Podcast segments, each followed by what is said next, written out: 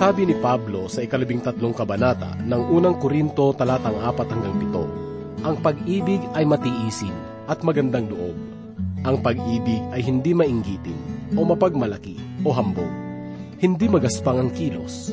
Hindi nito ipinipilit ang sariling kagustuhan. Hindi mayayamutin. Hindi nagtatala ng mga pagkakamali. Hindi ito natutuwa sa masamang gawa, kundi natutuwa sa katotohanan Pinapasan nito ang lahat ng bagay. Pinapaniwalaan ang lahat ng bagay. Inaasahan ang lahat ng bagay. Tinitiis ang lahat ng bagay. Maraming mga mananampalataya ang nalalagay sa paniniwalang ang mga talatang ito ang siyang kahulugan ng tunay na pag-ibig. Subalit sa ating patuloy na pagsusuri, matutuklasan na ang binanggit ni Pablo sa mga talatang ito ay hindi ganap na kahulugan ng pag-ibig, kundi kapahayagan ng mga katangi ang napapaloob sa pag-ibig ano kung gayon ang tunay na kahulugan ng pag-ibig? Ito ba ay maipapaliwanag ng salita at mga kadahilanan na galing sa ating pag-iisip?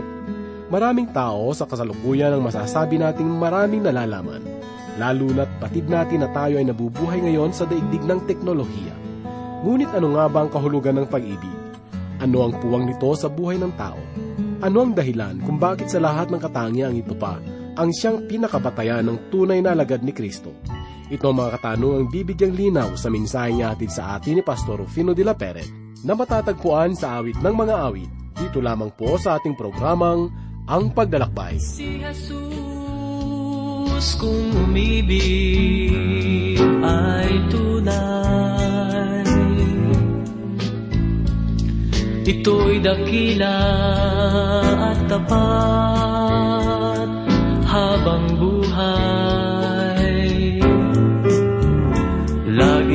sariwa't lumalalim. Di magmamaliw, di magwawakas Yan ang pag-ibig ni Jesus Nasa diyang wagas. Si Jesus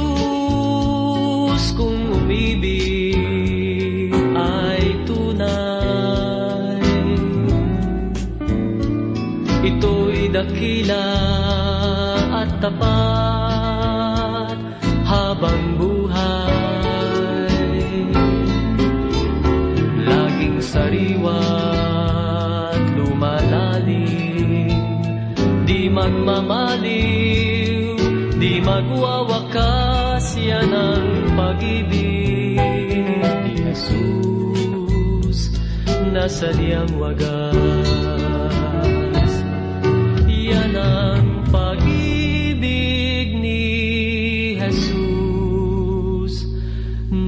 Sadyang wagas.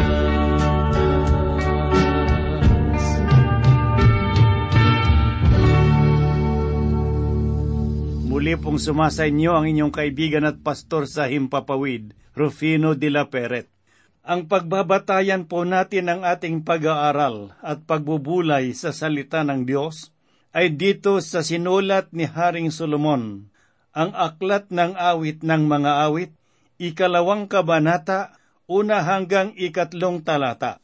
Marami ang mahuhusay na pangangaral ang nagdaan sa kasaysayan ng daigdig. Masasabi natin na hindi na bago ang katotohanan ng mabuting balita sa pandinig ng nakararami. Subalit isang nakapagtatakang bagay na sa kabila ng mahabang panahon ng pagpapahayag at pagtuturo ng salita ng Diyos, ang puso at isip ng marami ay patuloy pa ring natatakpan ng makamundong paniniwala at makalamang gawain. Marahil ang bagay na ito ay naguugat sa katotohanan na ang buhay ng tao ay lubhang nasasaling lamang sa mga material na kapaligiran. Kung kaya ang kagandahan ng espiritual na buhay ay nawawalan ng kabuluhan. Ngunit ano ba ang kagandahan at katayuan na kinakailangan ng tao upang bigyang kabuluhan ang kanyang buhay? Ano ba ang kasiyahan na magkakaloob sa kanya ng lakas at sigla upang magpatuloy?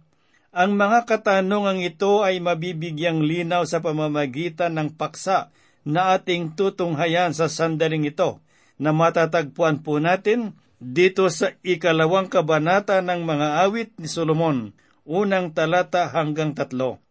At sa ating pagsisimula, basahin po natin ang unang talata na ganito ang sinasabi. Ako'y rosas ng Sharon, isang liryo ng mga libis. Sa ating mga nagdaang pag-aaral, natunghayan po natin na ang awit ni Solomon ay aklat na katatagpuan ng taos-pusong pagsusuyuan ng dalawang magsing irog. Ang lalaki ay lumalarawan sa Panginoong Heso Kristo at ang babae ay inilalarawan ang iglesia. May mga mag-aaral ng salita ng Diyos na nagsasabing ang nagsasalita sa talatang ito ay ang babae. Subalit batay sa mga sinaunang pag-aaral ng mga dalubhasa sa pananaliksik ng banal na kasulatan, ang lalaki ang siyang nagpapahayag sa talatang ito. Kaya naman karaniwang paniniwala na ang rosas ng Sharon at ang liryo ay larawang ginamit sa lumang tipan na sumasagisag sa persona ng Panginoong Heso Kristo. Maraming mga sinaunang pinuno ng iglesia ay naniniwala ng kapahayagan sa talatang ito ay naukol lamang sa Panginoong Hesus, sapagkat tanging siya lamang ang nagtataglay ng kalikasan na angkop sa katangian ng rosas ng Sharon at liryo sa mga libis. Kung ating maalala ang sinabi ng Panginoon sa kalabing isang kabanata ng Mateo talatang dalawamput siyam, ay matutunghayan natin roon ang kaaya-ayang katangian na tulad ng liryo ang sabi ng Panginoon. Ako'y maamo at may mapagpakumbabang puso at makatatagpo kayo ng kapahingahan para sa inyong mga kaluluwa. Kung ilalagay natin ang pangungusap na ito sa bibig ng tao, maaring makadama tayo ng hindi kaya-ayang kaisipan para sa Kanya, sapagkat ang lahat ng tao ay merong lihim na pagmamataas sa kanyang buhay. Sapagkat ang salita ng Diyos ay malinaw na sinasabi sa ikatlong kabanata ng Roma talatang 23 ang ganito. Ang lahat ay nagkasala at hindi nakaabot sa kalwalhatian ng Diyos. Ang pagpapakilala kung gayon na tayo ay kalugod-lugod sa harapan ng Diyos ay isang pagbabalat kayo mula sa ating tunay na kalagayan. Maging ang anghel na si Gabriel ay hindi nangahas magsalita ng pagmamataas noong kanyang inihayag kay Maria ang mabuting balita tungkol sa pagsilang ng Mesiyas. Ang tunay na diwa ng kapakumbabaan ay makikita po natin sa pagkakatawang tao ng Panginoong Diyos. Alam natin na hindi sa magandang lugar isinilang ang Panginoon, kundi sa sabsaban, sa kulungan ng mga hayop, bagamat siya ay puspos ng kalwalhatian, ngunit ipinakita niya ang kapakumbabaan, mabigyan lamang tayo ng buhay na walang hanggan. Ito ang katangian na ipinaalala sa aklat ng Hebreo, Kabanatang labing dalawa, ikalawang talata na ganito po ang sinabi. Pagmasdan natin si Jesus na siyang nagtatag at nagpasakdal ng ating pananampalataya, na dahil sa kagalakang inilagay sa kanyang harapan, ay tiniis niya ang cross. Hindi nalintana ang kahihiyan, at siya ay umupo sa trono ng Diyos. Isaalang-alang ninyo siya na nagtiis ng ganyong pagsalungat ng mga makasalanan upang kayo'y huwag manghina o manglupaypay. Ang tunay na anyo ng kagandahan na nakalulugod sa paningin ng Diyos ay ipinamuhay ni Kristo. Siya ang rosas ng Sharon at liryo sa mga libis na nagbibigay kulay at sigla sa kanyang kapaligiran. Dahil sa kanya, ang ating buhay ay nagkaroon ng kulay, sapagkat binigyang kabuluhan ng kanyang kaligtasan ang makasalanan nating kalagayan. Tunay na ang dalawang bulaklak na ito na larawan ng persona ng Panginoon ay kabigha-bighani. Maraming nagsasabi na sa lahat ng bulaklak lalo't higit dito sa silangan, ang rosas ang siyang tanyag sa lahat. Ang sabi pa ng isang tanyag na manunula ng sinaunang panahon, kung ang mga bulaklak ay magkakaroon ng hari, tiyak na ang rosas ang lalabas na kanilang tagapamuno. Ayon sa mga manlalakbay at mananaliksik, ang rosas ng Sharon ay laging may taglay na kagandahan sa anumang uri ng panahon. At kung masisilayan lamang natin ang kaganapan ng Sharon na pinamumukadkaran ng bulaklak na ito, tiyak nahahanga tayo sa kagandahan at kahali-hali ng dulot sa isipan at damdamin ng rosas ng Sharon. Ngunit ang rosas ay hindi lamang nagpapaalala ng kagandahan, kundi maging ng kalagayan ng daigdig simula nung pumasok ang kasalanan, sapagkat hindi natin maitatago ang mga tinik sa kanyang tangkay. Patunay lamang na sa gitna ng sinasabi nating kagandahan dito sa daigdig, meron pa ring anyo ng kalungkutan at hindi ka nais-nais na larawan ng kawalang pag-asa. Kaya naman ang bawat isa sa sannilikha ay naghahangad na makamtan ang kalayaan mula sa kabulukan upang malwalhati natin ang Panginoon na merong kabanalan at katotohanan na hindi nahadlangan ng makalamang kahinaan na magbubunga sa ating buhay ng kalungkutan. Ang sabi ni Apostol Pablo sa kawalong kabanata ng Roma, talatang dalawampu ay ganito, sapagkat ang sangnilikha ay nasasakop ng kawalang kabuluhan, hindi sa kanyang kalooban, kundi dahil doon sa sumakop sa kanya, sa pag-asa na ang sangnilikha naman ay mapapalaya mula sa pagkaalipin sa kabulukan tungo sa kalayaan ng kalwalhatian ng mga anak ng Diyos, sapagkat nalalaman natin na ang buong sangnilikha ay sama-samang dumaraing at naghihirap sa pagdaramdam hanggang ngayon. At hindi lamang sang nilikha, kundi pati rin naman tayo na merong mga unang bunga ng Espiritu, na tayo na may dumaraing din sa ating mga sarili sa masidhing paghihintay ng pagkukop ang pagtubos sa ating mga katawan.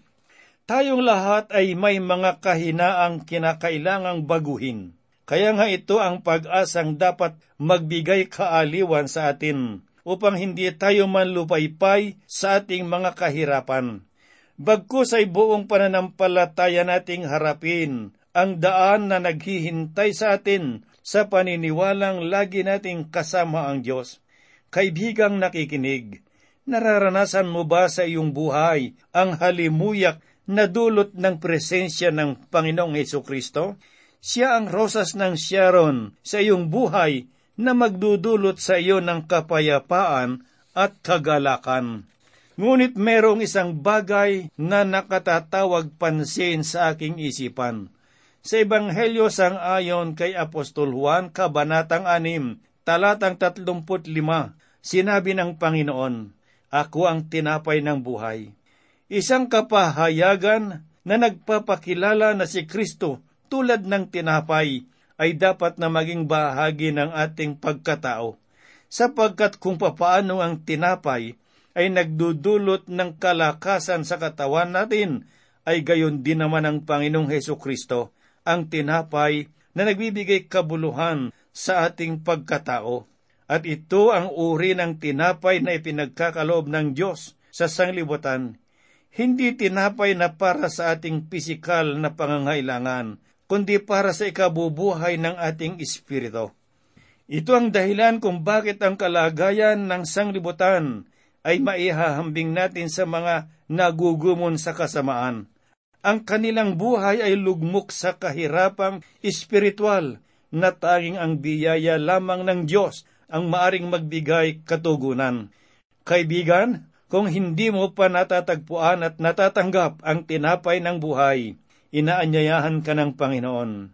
Buksan mo ang iyong puso, iunat mo ang iyong mga kamay, at aminin mo ang iyong espiritual na kalagayan ay nangangailangan ng biyaya na magbibigay buhay. Ang tinapay ng buhay ay walang iba kundi ang Panginoong Heso Kristo. Siya lamang ang katugunan ng iyong pagkagutom at magbibigay buhay sa iyong kaluluwa. Ngunit hindi lamang ito ang nagagawa ni Kristo sa buhay ng isang tao, sapagkat matatagpuan natin sa ikalabing limang kabanata sa Ebanghelyo sang ayon kay Juan, unang talata na ganito po ang sinabi ng Panginoong Heso Kristo, Ako ang tunay na puno ng ubas, na nagkakalob sa atin ng tunay na kagalakan na nagmumula sa Diyos. Sa banal na kasulatan, ang ubas ay sumasagisag sa kagalakan sapagkat ginagamit ito upang makagawa ng masarap na inuming mabuti sa kalusugan ng tao. Marami ang nagsasabi na sila ang pinanggagalingan ng kaligayahan sapagkat magagawa nilang patawanin ang kapwa at tugunan ang kanyang material na pangangailangan. Ngunit kung ating susuriin ang kagalakan na kanilang sinasabi ay pansamantala lamang. Ang mga ito ay larawan ng mga bulaang puno ng ubas na lumilin lang sa tao upang hindi nila makamtan ang tunay na puno na walang iba kundi si Kristo. Kaya nga malinaw na babala para sa atin ngayon na anumang pagpapahayag at gawain na umaangkin sa katangiang ito ng Panginoon ay isang kabulaanan lamang. Tanging si Kristo ang tunay na pinagmumulan ng kagalakan. Ito ay bunga ng banal na Espiritu at ito ang katangian na nais makita ng Diyos sa ating buhay ang pagkakaroon ng relasyon sa Kanya ay siyang pinagmumulan ng tunay na kagalakan. Kaya naman si Pablo maging sa loob ng bilangguan ay buong kagalakang nagsabi sa mga taga-Filipos sa ikaapat na kabanata ng kanyang iliham, talatang apat ay ganito po ang kanyang tinuran. Magalak kayong lagi sa Panginoon, muli kong sasabihin, magalak kayo. Ang mga katangiang ito na karapat dapat ng ating pagpupuri ay halimuyak ng kagandahan ni Kristo bilang rosas ng Sharon. Ang mga katangiang ito ay nagbibigay lakas sa ating pananampalataya, sapagkat sa sandaling makilala natin si Kristo Jesus, nababago ang ating kaisipan, lumalalim sa ating pananalig sa Kanya. Kaya nga patuloy nating masdan ang mga kahangahangang katangian ni Kristo upang taglayin natin sa araw-araw ang kanyang kagandahan at masamyo ang kanyang halimuyak. Hayaan natin na siya ang manguna sa ating buhay sapagkat tanging sa kanya lamang matatagpuan ang kaaya-ayang kaisipan na binabanggit ni Pablo sa ikapat na kabanata ng Filipos talatang walo na ganito po ang kanyang sinabi. Kahuli-hulihan mga kapatid, anumang bagay na totoo, anumang bagay na kagalang-galang, anumang bagay na matuwid, anumang bagay na malinis, anumang bagay na kaibig-ibig, anumang bagay na kapuri-puri, kung merong anumang kagalingan, at kung may anumang nararapat papurihan, ay isipin ninyo ang mga bagay na ito. Ito ang bunga ng kaisipang lumalalim sa katotohanan ni Kristo ang kanyang isipan ay napupuno ng mabubuting bagay na nagbibigay sigla sa kanyang buhay. At patuloy po nating pagmasdan ang kabigha-bighaning katangian ng rosas ng Sharon, sapagkat siya ang kagandahan ng buhay. Subalit ano naman ang nais ipahiwatig ng bulaklak ng liryo tungkol sa persona ng Panginoong Heso Kristo? Tulad ng rosas ng Sharon, ang liryo ay tumutubo rin sa mga libis at maaring ang libis sa Istraelon ang tinutukoy sa talatang ito na kakikitaan natin ng mga kaakit-akit na mga bulaklak at halaman.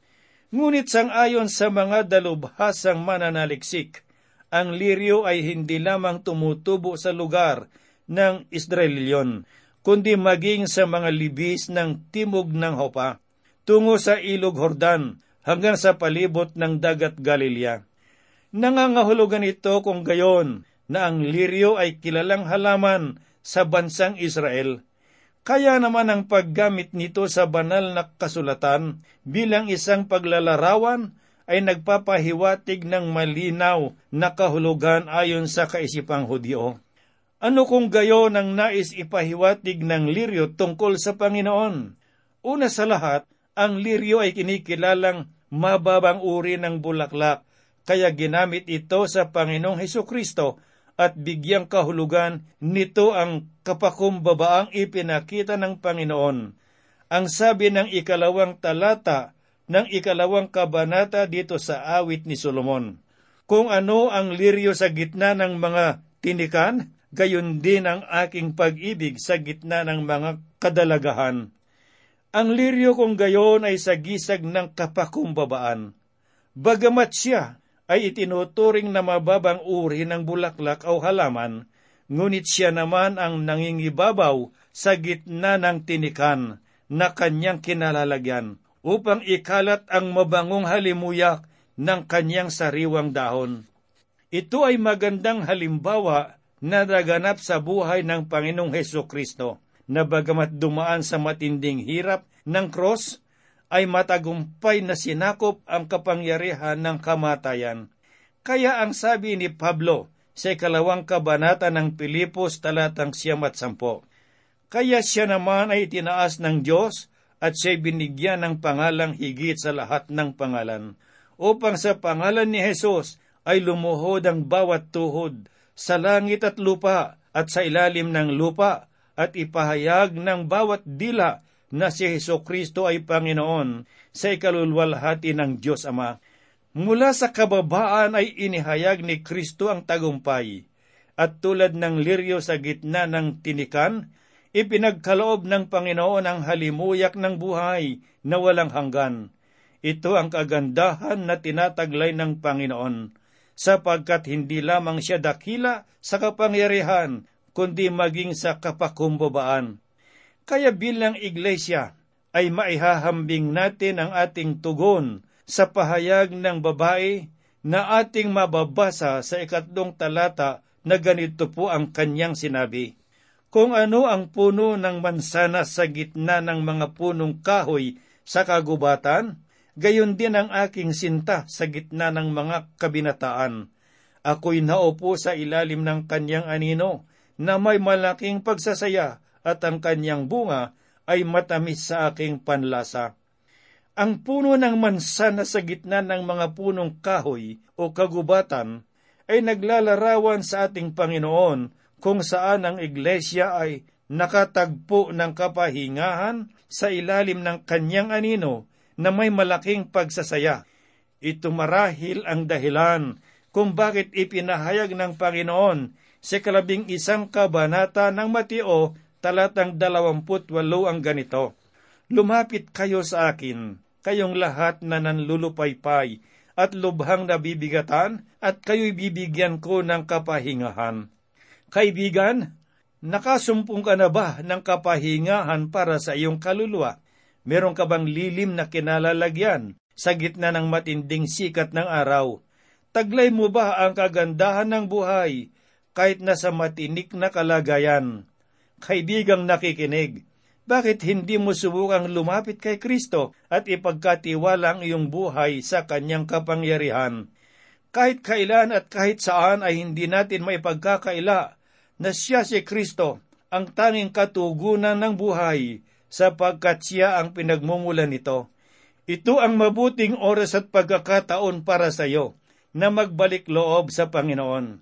Hindi mo na kailangang magpunta sa kahit saang lugar upang maghandog para sa iyong kasalanan.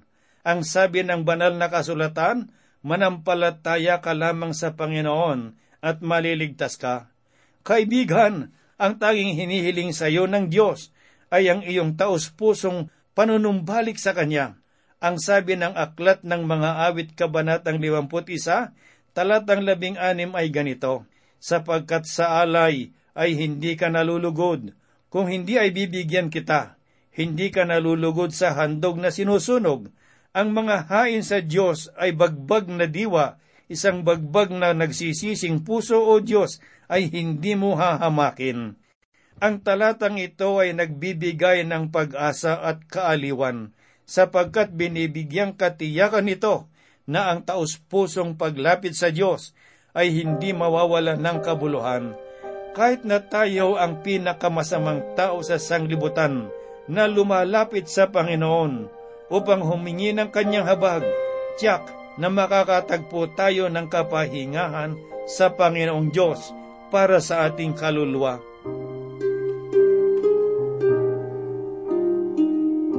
tayo po ay dumulong sa Kanya at manalangin. Maraming salamat po, Panginoong Diyos, sa iyong walang hanggang pag-ibig, sa iyong hindi kumukupas na pagmamahal, sa iyong patuloy na paggabay sa amin, sa aming mga pag-aaral at pagbubulay ng iyong mga salita. Salamat, Panginoong Diyos, sapagkat hindi mo kami pinababayaan. Ikaw ang aming walang hanggang kanlungan. Ikaw ang muog ng aming buhay. Ikaw ang aming pag-asa at ikaw ang lahat sa aming buhay, Panginoong Diyos. Loobin mo, Panginoong Diyos, na sa aming buhay ay mamalagi ang halimuyak ng kabanalan upang sa gayon po, Panginoong Diyos, ay makita at madama ng mga nakakakita sa amin ang tunay na buhay ng may pananampalataya.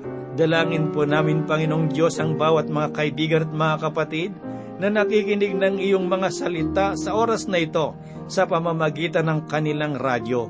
Panginoong Diyos, tumulong ka po sa kanila. Buksan mo po ang kanilang mga puso. Imulat mo po ang kanilang mga mata upang makita ang katotohanan po, Panginoon, at gayon din madama nilang iyong pag-ibig. Sa anuman na kanilang kalagayan o anuman ang kanilang mga pangangailangan sa sandaling ito, Dakilang Ama, dinadalangin ko po sa iyong pangalan na ibuhos mo ang saganang pagpapala, gayon din ang iyong biyaya, Panginoong Diyos, upang ikaw ay kanilang purihin. Mangusap ka sa lahat ng mga kaibigan at mga kapatid, sa mga tahanan na walang pagkakaunawaan, magkaroon sana, Panginoong Diyos, ng kapanatagan. Gayun din po, Panginoong Diyos, sa mga kaibigan at mga kapatid na nanlalamig sa pananampalataya. Dalangin ko po, Panginoong Diyos, na matuto silang lumingon sa iyo, tumingin sa iyo, Panginoong Diyos, at magbalik loob sa iyo, Panginoon. Gayun din po, Panginoon Diyos, ang mga nanlulupaypay, nawawalan ng pag-asa, ang may mga dinaramdam, idinudulog ko't itinataas sila sa iyo, Panginoong Diyos. Kumilos ka sa kanilang mga buhay. Kami po'y umaas at nananalig, naniniwala na ito'y gagawin mo't tutugunin sang ayon sa iyong kalooban, sapagkat ang lahat po'y hiniling namit idinadalangin sa banal mong pangalan. Amen. Sa